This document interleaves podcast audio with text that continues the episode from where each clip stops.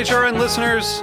As we celebrate our 15th year, we are deepening our commitment to giving voice to the next generation of food systems storytellers, and we need your help. Our internship and fellowship programs help activate new possibilities for underrepresented and underestimated young people through experiential journalism, audio engineering, and production training. Through these unique programs, HRN helps food equity stewards build essential workforce readiness skills that expand their potential and foster economic mobility. Please consider supporting these critical programs. And with a minimum donation, you can be entered to win a dinner for two at an amazing restaurant in one of eight cities and tickets to a concert at a great venue in one of those cities. We have incredible partners across the country who have donated, as they also share our passion for helping to educate the next generation of food systems storytellers. Check out heritageradionetwork.org slash 15 to donate and enter to win today. That's heritageradionetwork.org slash 15 to donate and enter to win today. And make sure you donate before March 31st. Thank you. This episode is brought to you by Cabot Creamery, celebrating 100 years of being a dairy farm family owned cooperative. Learn more at cabotcheese.coop. That's cabotcheese.coop.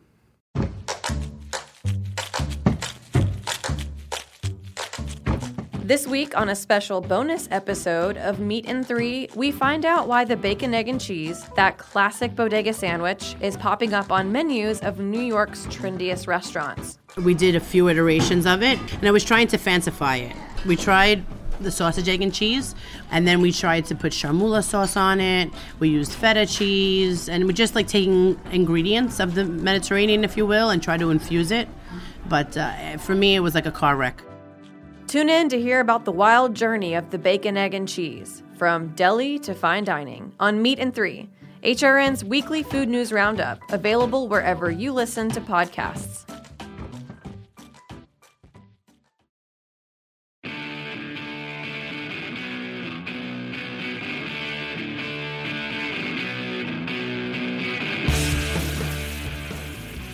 This is What Doesn't Kill You Food Industry Insights. I'm your host, Katy Keiffer, and today we are going to talk about a little known lobbying organization uh, that drew my attention uh, from an article uh, in the New York Times by Andrew Jacobs.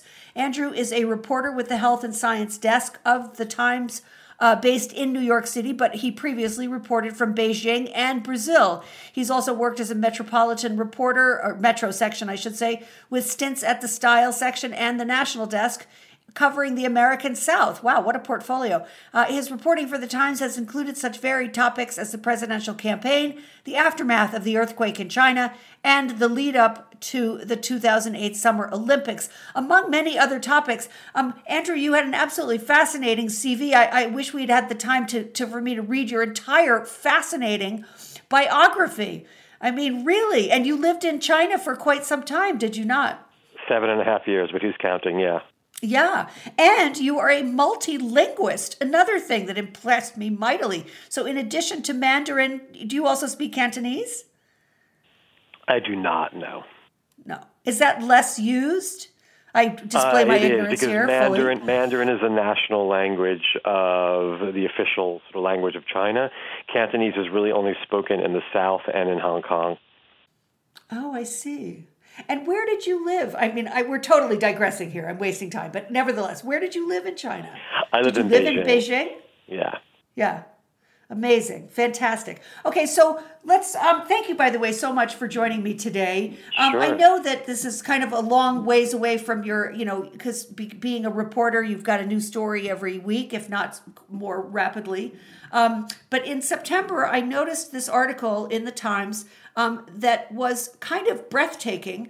Uh, that you had written about a very little known lobbying organization called, improbably enough, uh, the International Life Sciences Institute. So, what, what captured your attention about the ILSI, given the fact that it has such a low profile? Well, uh, ILSI, as it's called uh, in the industry, um, I've, I've sort of they've been on my radar for a while because they they do fund um, a fair amount of uh, studies on uh, food and nutrition, um, but they've also kind of kind of under a lot of criticism lately around the world because they've been expanding their activities, uh, especially in the developing world. They have 17 offices, um, and they sort of bill themselves as a, uh, a sort of independent research um, kind of institute. Uh, but if you sort of very gingerly lift off the cover, you'll see that they are, are maybe a bit more than that. Um, they are funded entirely by the Goliaths of the food uh, and chemical industry, um, you know, from McDonald's uh, to Cargill to Coca-Cola, and in fact, they were um, established um, by Coca-Cola by um, a Coca-Cola executive in the late 70s, um, a guy named Alex Malaspina, who who ran ILSI for many many years. He retired um, I think in 2005 or six, but he's still quite active with the organization. Uh, and since then, um, you know, they've ex- you know expanded greatly their activities around the world, um, and they have a budget of 17 million dollars. Um, uh, wow. all, all of it provided by their members, which are all you know food and drug and chemical companies. Mm-hmm. So we're talking Pepsi Cola, we're talking uh, Monsanto, now known as Bayer. Um, you name you know, it. You name tell it. Us, who are some of the other big players in this? Cargill, you mentioned. Yeah, I mean, basically, um, Nestle, General Mills, um, all the all the big companies that sort of dominate the processed food industry uh, are members. The only one who actually is not, a recent last year, Mars, the candy maker, uh, actually mm-hmm. backed out. Um, and one of the executives there said he, they could no longer support an organization that uh, funds advocacy oriented studies. And that was sort of a, a, an outlier. But most of the other members um, are pretty, um, you know, they stand by the organization. Um, and it's a way for these companies to have some influence on nutrition policy uh, around the world without sort of getting, you know, having their hands dirty or getting too closely closely associated with some activities that have been, you know, criticized as being kind of advocacy oriented, um, you know, favoring the interests of these, you know, sort of corporate behemoths. Right. So, in other words, Coca Cola is not about to publish a paper uh, that says that uh, drinking Coke is good for you, but ILSI might say, well, it's not so bad. Is that kind of how well, it works? Well, yes. And in fact, what, you know, it's funny you mentioned that because what, what Coca Cola uh, has done is uh, they've they've backed away from this, but they in recent years they funded this organization called the Global Energy uh, Balance Network, and this was sort of a, a, a, sort of a stealth organization that was trying to say that obesity is not uh, a problem of too much uh, calorie intake or, or too much sugar intake, but about not enough exercise. And they uh-huh. tried this um, funding this organization, and New York Times um, Anahad O'Connor sort of uncovered the link to Coca-Cola, and they they sort of folded that that effort. But that was pretty controversial. Um, and ILSI has, um, you know, in, in China, for example, uh, is very, very powerful. They, in fact, they share offices and staff with China's um, CDC, Center for Disease Control, uh, and they, in recent years, have been pushing this very same theory that more exercise is the answer to the obesity crisis, not reducing, um, you know, your intake of uh, basically junk food and soda. Right, right. So, so how? Describe the organization. Like how, how does this actually work? Do they have they have 17 you said they have 17 chapters or something like that? They have and they have a budget of 17 million so that's sticking in my head. Yeah um, they, they have a lot of and they started of, um, in the 1970s yeah. so they've been doing this for a good 40 years. Yeah they, they they sort of uh, they also have a publication nutrition uh, journal that is fairly well regarded that they fund. They have um, another research arm, and they got a lot of bad press in um, in the in the, the 90s for uh, funding some of the anti-smoking or sm- funding some some some sort of stealth uh, work to to delegitimize the uh, anti-smoking legislation. They were trying to sort of uh, pr- project an alternate narrative that you know about smoking, uh, and they that was a really bad moment for them because it was sort of uncovered their what they were really up to, and they've since disconnected from any kind of uh, smoking uh, work. They did Philip Morris at the time, I think, uh, was active, and they, no longer allow smoking uh, or tobacco companies. Um, and then they sort of shifted to focusing mostly on food um, nutrition policy. Um, and then um, in the early 2000s, they ran into trouble with the WHO. They were part of some of these non-governmental organizations that were involved in making policy, and they lost um, their access to WHO because it was uncovered that they were actually uh, pushing policies that were, were favorable to the food industry. Wow. And and who did the uncovering in that case? It wasn't you. No, that was the WHO itself. Um, I see. Yeah. Um, and they lost some of their access there, and they've sort of since um, tried to they, they've they've really tried to uh, outward on the on, on outward looking uh, changed their policies and issued very strong statements about their independence and that they won't they won't get involved in policy making. Um, and so they've tried to kind of clean things up, but. It, but according to critics, they haven't really because they've sort of taken on this new tactic of of having its members and, and trustees uh, become active in different countries on their nutrition panels, government nutrition panels, and other efforts to to pass um, food legislation. They get involved in that on the inside, um, and that's really where they've they've been criticized because. Um, the, you know, ILSI will say they're not an industry group, and others say they are. They are a front uh, a front group for industry. So therein lies sort of the tension. Yeah. And and who are the experts that they find? Are they uh, academics? Are they scientists? Are they people who have uh, sort of, you know, in the manner that we revolve uh, experts in and out of government and industry in this country? Um, is it sort of that kind of thing, like where somebody would work, uh, say, for the, you know, I don't know, the pork board, but then they would then work for ILSI as an expert on correct, meat consumption? Correct that's exactly what they would do.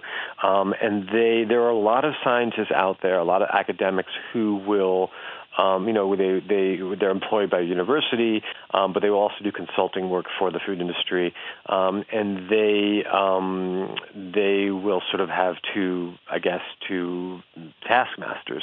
Um, they will, you know, get, they will be on ILSI's board, um, but they'll also represent um, a university, uh, and they'll publish, um, you know, legitimate uh, papers on nutrition, um, and that's probably where they run into the most trouble.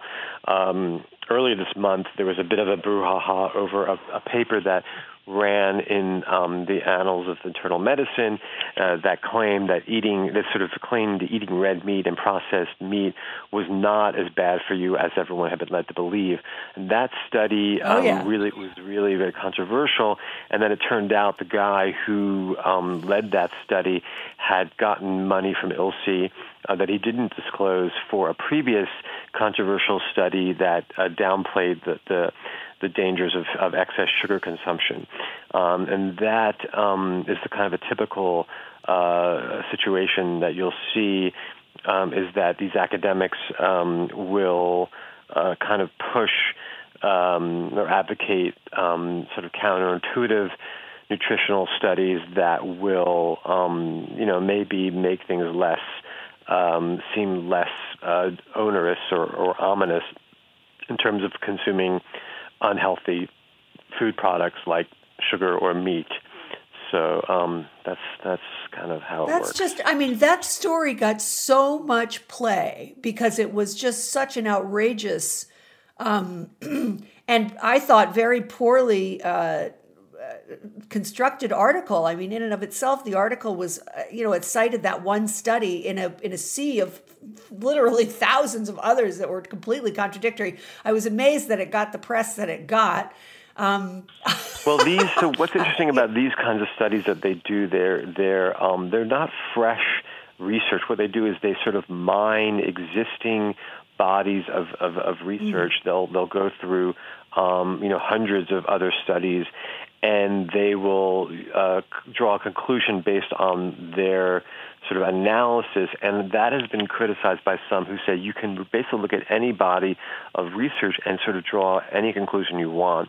And that's the case of this meat study, as critics said that they just sort of picked out favorable sort of data points that would back up this contention that, that eating a lot of red meat is not in fact bad for you.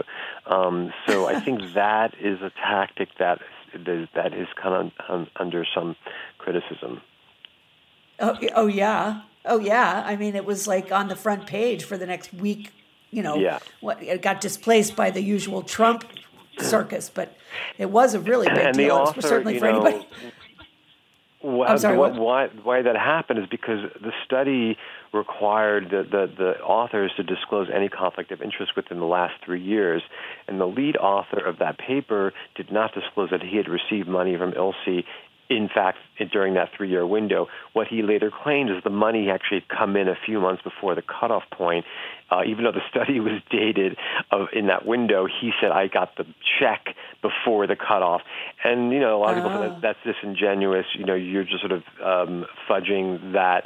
Uh, you might as well err on the you know err on the, the side of, of excess caution, and just and you would have been better off disclosing that, and maybe might have avoided this um, brouhaha. But um, you know, that's the kind of thing uh, you're dealing with here.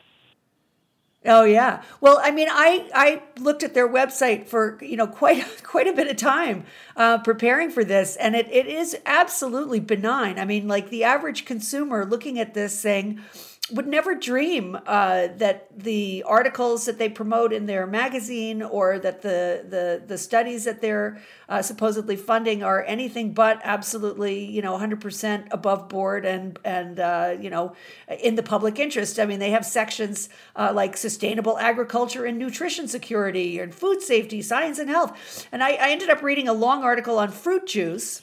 Mm. Um, which they uh, claim should be considered part of five servings a day of fruit and vegetables, with the caveat that it, you know, mustn't have any added sugar. But I was, uh, you know, I, I scrolled. I didn't end up reading the whole thing because it really went on and on. And I know that juice has essentially been, uh, you know, debunked as something that is uh, going to substitute for a serving of fruit and vegetables. Although this article was saying well, that if you're no, not getting any, it's the, better than none. Okay, but yeah, I was not surprised. Fiber. You're not getting so, the substance of fruit, which is you know the fiber. You're the just fiber, getting exactly. the, the sugar. That's, um, but um, it, it, it went on a great deal about the you know the polyphenols and the and the various other components. But but what was really interesting is that I get to the very end of the article and I look at the author and I see that uh, you know it says the the study uh, was not funded by any juice company, but the author had served on the scientific advisory board of the European Fruit Juice Association. So you know. You know, at the end of the day, uh, when you see something like that, I mean, I think that's going to kind of almost immediately discount a lot of what you've read. But I will say that the references cited in this article, which were lengthy, um, seemed pretty legitimate. So, you know, talk a little bit about how they kind of get away with sort of I don't know what to call it, greenwashing or whitewashing. Uh, what is going on here? As you said, you know they're they're cherry picking their sources, they're cherry picking their references. Um, what what would the average consumer or even the average kind of uh, policymaker, um, if they were not primed to look suspiciously, you would have no way. way of knowing. And that's just, you have you no know, idea, right? The problem is that it's it's done in a way that's so subtle that you know it really takes a professional um, to, who's in that industry to know what's going on. Um, and you know, this is um, the, the the like for example, uh, you know, the the main chemical in Roundup, the the weed killer that has been in the news, glyphosate. I'm not sure if I'm pronouncing it correctly. Um, now, the WHO, for example, um, ruled that that uh, substance is probably a carcinogen. That's the way they worded it. Um, and then there was a subgroup that was put together to sort of recon, you know, after the industry sort of reacted with horror, they put together a subgroup to look at this. Um, and the two people who were on that group were ILSI, uh, ILSI members um, um, who were connected to the chemical industry, and that uh, that panel came up with the opposite um, conclusion, which is it probably wasn't a carcinogen. So you yeah. know that's kind of um, where they, they, they come under criticism um, because even you know they use presumably scientific methods to come up with their determination. But you know if you look at the the, the possible biases of um, the, the people making the decision, it makes you question. You know, and, and that's where you know it's it's about a lot of times it's about perception. Um, of conflict of interest. You know, um, sometimes it's not enough just to be to to to really um, not have any obvious conflict of interest, but it's about the perception of conflict of interest. And I think that's where they run into problems. Yeah, absolutely. We're going to take a short break for a sponsor drop. I'll be right back with Andrew Jacobs from the New York Times. We're going to talk a little bit more about this shadowy group, ILSI. Uh, stay tuned, and we'll be right back.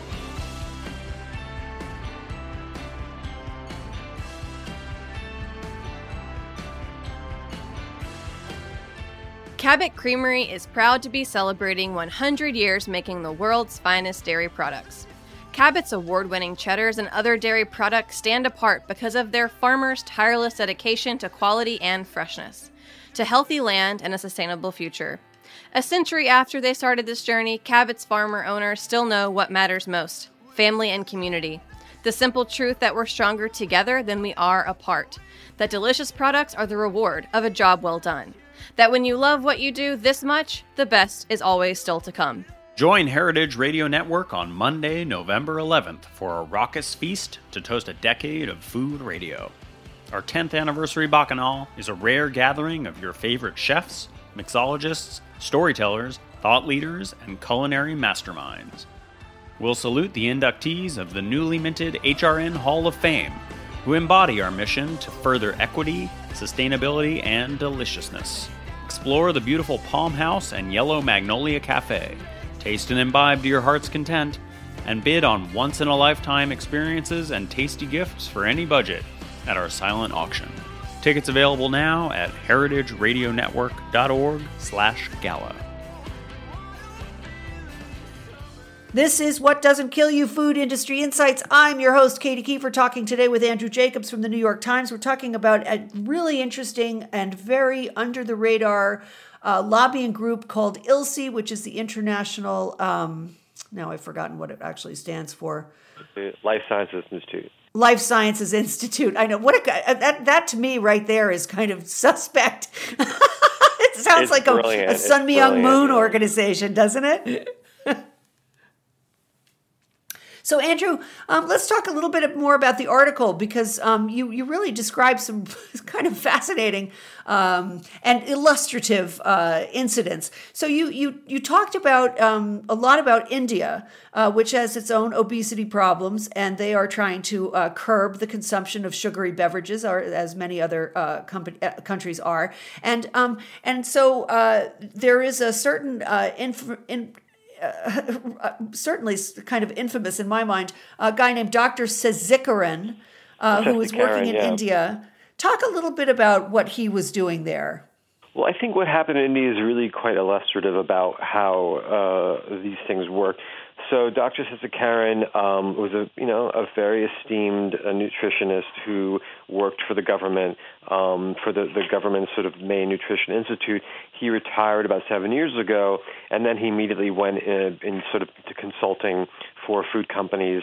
Um, and so, uh, last year, um, India's sort of main food, uh, their sort of equivalent of the FDA, passed a um, a warning label uh, regimen where they would put these red labels on unhealthy uh, processed food packaging to sort of warn people that this this stuff isn't good for you. Um, and industry reacted quite um, unfavorably. And so the uh, the agency immediately suspended the rule and said, okay, we're going to put together an expert panel to consider this or reconsider this. And they put Dr. Sesikeran at the head of this panel. so this uh, immediately raised red flags. Um, and there's been a lot of criticism about why he is heading this effort. He, I, I, have to, I should mention that he is an ILSI trustee, um, and he's very active in ILSI, the global uh, uh, network, um, you know, based in Washington. Um, so he's constantly flying back and forth to Washington and, and to, to meetings all over the world. Um, and I should say that these are not paid positions, um, which is adds another kind of gray area. He's not getting money, but he does get all expense paid travel around the world, um, and you know gets to stay at nice hotels and go to meetings. So this was, um, you know, sorry about that. I've got a cold. Um, so this is something that has kind of raised a lot of red flags. The um, the agency in India still has not issued the decision, um, but there has been a sort of a bit of an uproar about his presence on this panel. So this is what you kind of see a lot in the developing world. Um, and, and and what ILSI's been sort of brilliant at is they've expanded their activities uh, in you know among these 17 branches. Most of them are in the developing world. Uh, there's a bunch in Latin America. There's um, uh, you know as I said in China and India, Middle East. I mean, they really focused on places where um, uh, consumers are finally have enough money to afford these kinds of processed food, and it's a real growth market for the uh, multinational food companies like Nestle and, and General Mills and and the like, and McDonald's and Coke. So um, what they've been good at it uh, because they don't these countries don't necessarily have a very well developed infrastructure of uh, you know health and nutrition infrastructure, especially um, you know nonprofits. They kind of get it on the ground floor and try to help shape um, the creation of these policies. Um, so that's kind of where uh, we decided to focus. Uh, India, uh, China, for example, we did a story earlier on, um, uh, as I mentioned, this sort of extraordinary, extraordinarily close connection between ILSI, China, and the, the, that country's um, CDC. Um, like I said, they share offices, they share staff. The guy wow. who's running ILSI China is also the CDC's a, a top, you know, and and he says there's no conflict of interest there. Um, of course, that in, in, in any other country that would be said, you know, said to be absurd. How can you uh, do both, have wear both hats at the same time? Um, so, and also yeah. Brazil, they've been fairly active, uh, sort of, in getting their people on government advisory panels that were formerly kind of occupied by uh, university academics. So um, it's a very, very brilliant tactic, um, and it works. It has been working. Uh, clearly uh, because clearly those uh, food companies are expanding exponentially into those new markets, and they're they're doing a great job of uh, promoting their products. I mean, in a in a now distant trip to Vietnam, like five years ago, I, I was literally in these tiny little villages in North Vietnam in the mountains where you know electricity was spotty, but there was a cooler full of Coke and Pepsi. Well, yeah, you can you know, get you can, and there were, you can get were, Coke in places where you can't get medicine. You know, you um, what's yeah. extraordinary, you know, and this this has been extensively studied, and you know, in, in Africa, for example, you can't get me, uh, certain kinds of vaccines and medicines into places because there's no refrigeration, but you can yeah. get a cold Coca-Cola. So it's you know, and the reason I think this matters is because processed food. Um, we've already seen what's happened in our country, where you have uh, you know this soaring rates of obesity. You know, you have some 50 percent of Americans are overweight or, or obese. Um, and in the, in the developing world, of course, up until recently, you had malnutrition, um, and so that's flipped. Uh, and I say malnutrition for lack of of lack of food. And what's happened now is you have a growing obesity crisis and a lot of that is still malnutrition, but it's people yeah. who are getting plenty to eat, but the food that they're getting to eat, um, this fast food, this processed food, doesn't actually have much nutritional value. And so processed foods are replacing traditional kind of wholesome foods that, that nations uh, for millennia sort of depended on for their sustenance. So, you know, they'll displace a traditional cooking in a place like Brazil or India, which would rely on whole foods of vegetables and, and legumes and rice, and, and getting people to switch to, you know, instant noodles uh, and other kinds of uh, processed food that unfortunately don't really aren't really good for you.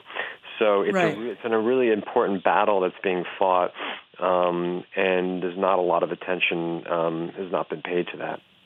No, there isn't. And I, you know, and, and to push a little further on that, it's that it's not just that they're uh, pushing things like uh, instant noodles, but also the pushing of of of, of cheap proteins uh, like McDonald's hamburgers or Kentucky Fried Chicken, uh, two things that I saw all over Vietnam as well. Um, and so, even though there's a tradition of eating meat in both of those in, in that country and, and throughout the middle uh, the the Far East, um, it's it's it's you know, encouraging people to eat it in ways that will definitely have an impact on their uh, ongoing public health. And that that to me is, you know, and and the loss of culinary um, uh, traditions, which has had such a tremendous impact on our own public health here in the United States. I, I want to go on for a second because one of the things that really interested me also was um, you saw some emails that pertain to the World Health Organization stance on sugar, and there were emails that you read that that said, you know, described their their efforts to influence Dr. Margaret Chan, who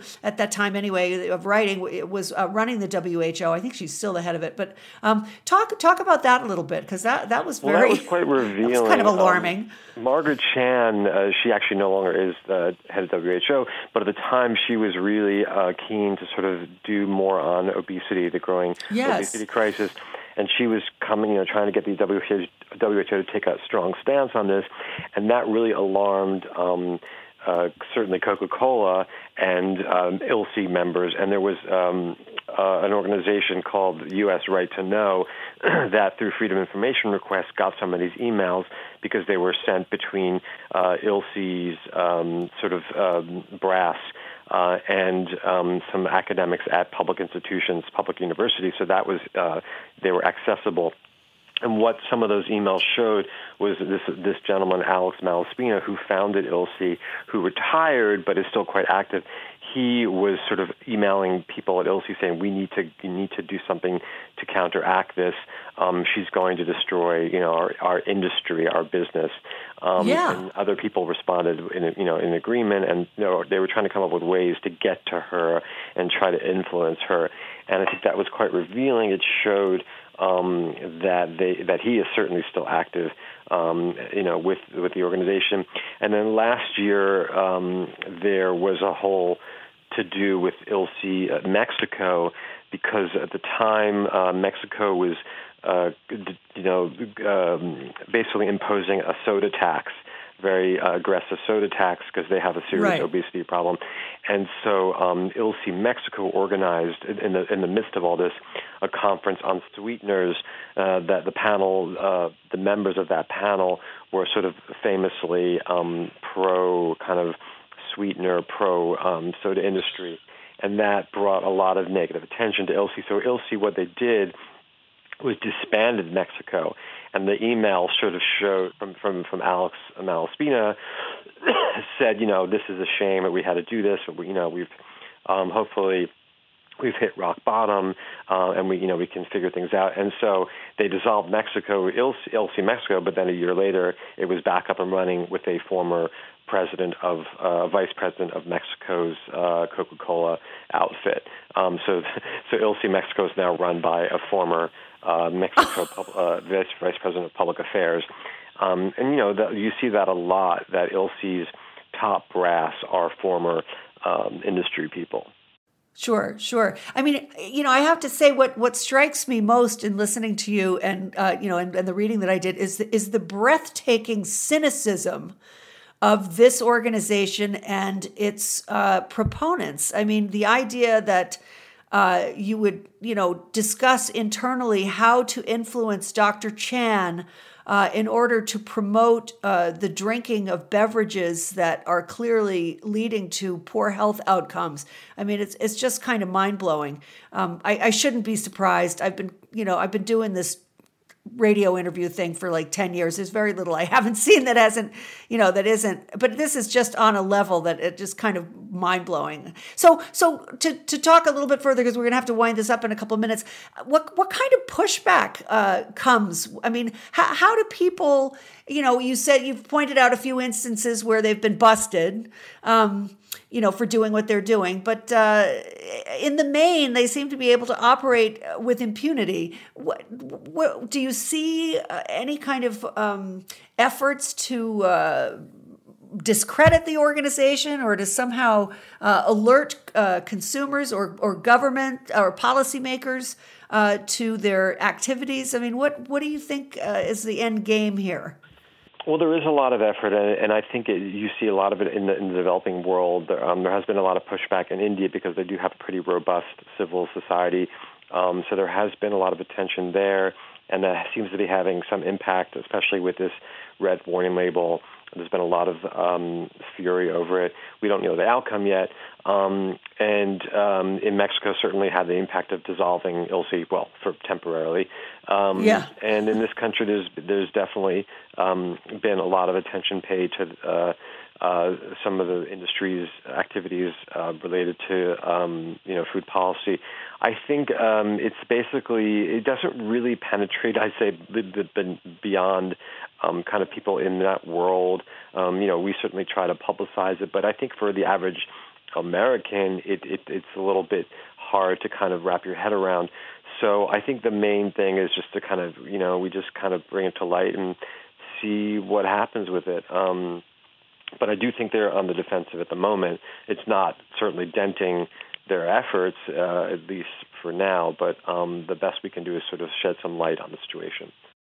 Now, does that imply that you're going to continue following this story and that the New York Times will uh, allow you to uh, publish periodically uh, updates on what an organization like this or others? I mean, certainly this is not an anomaly. There's, it's not a one off. There must be many others just like this, don't you think? There are. There's a lot of effort right now. The big, you know, and in this country, of course, we we actually it's pretty. We have the kind of the worst of all worlds because the food industry is so powerful and lobby, yeah. you know, not just ILSI, but all food organizations are so powerful that they've really stymied any meaningful, um, you know, legislation um, in terms of soda taxes. You know, they've been pretty aggressive on combating those. Um, yes. And then the, the food labeling is a big, a big thing. You know, we have, I would say, probably the most backward, among the most backward food labeling systems. A lot of countries now um, use uh, sort of a traffic light scenario on packaging where they'll have a red or a yellow or a green uh, coloring on the label to say this is good for you, or if it's green or, or red, this is not good for you.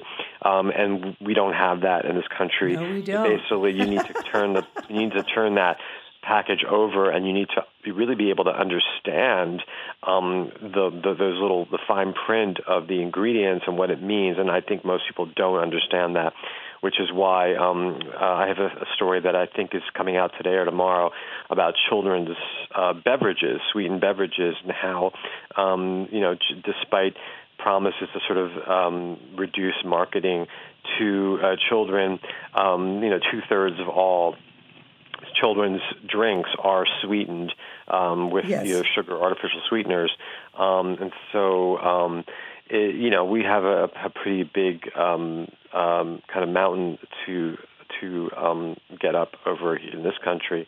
Um, you know, and childhood obesity is you know a huge problem, um, and and soda you know, sh- uh, sugary beverages provide half of the sugar that we consume. Um, this added sugar that um, really has no nutritional value and is um, has been implicated in um, you know sort of skyrocketing rates of obesity and diabetes and hypertension and all these card- cardiovascular sure. diseases. Um, and um, there's been some, you know, some progress. You know, people are drinking, definitely drinking more water um, than they did in the past, and um, but there's still a lot of people uh, and children drinking um, sweetened beverages. Oh, no doubt about it. So you think your article, your your newest piece, will be out either today or tomorrow? Yeah, that's more of a sort of a visual. Um, it's sort of a visual kind of storytelling where we we throw up a few different of the best-selling um, children's drinks and just sort of show how much sugar.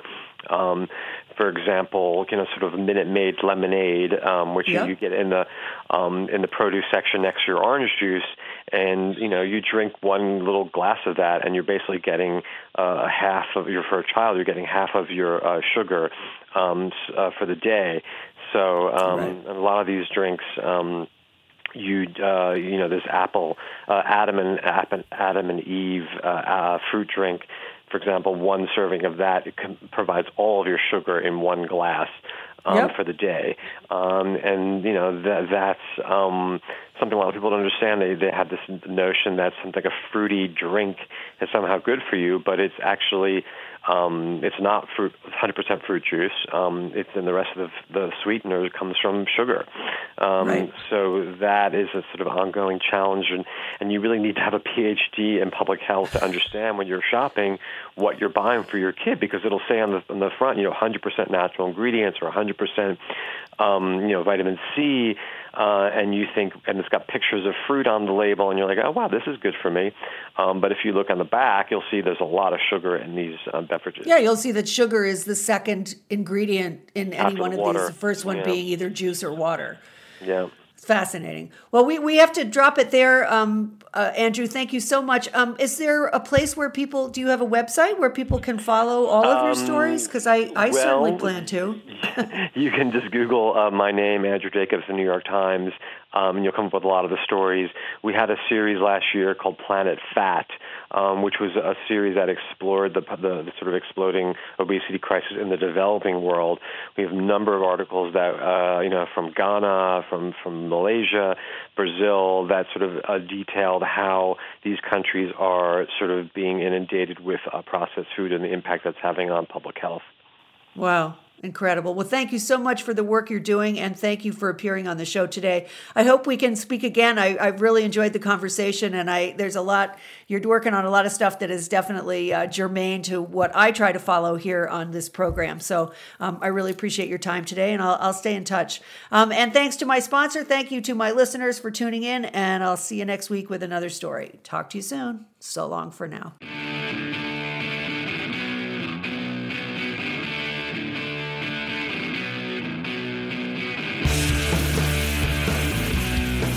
What Doesn't Kill You is powered by Simplecast. Thanks for listening to Heritage Radio Network, food radio supported by you. For our freshest content, subscribe to our newsletter.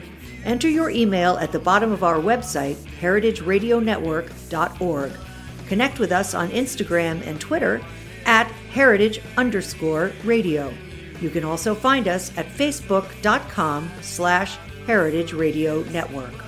Heritage Radio Network is a nonprofit organization driving conversations to make the world a better, fairer, more delicious place.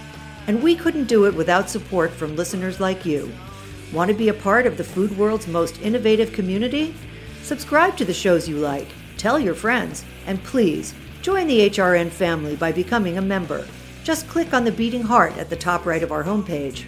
Thanks for listening.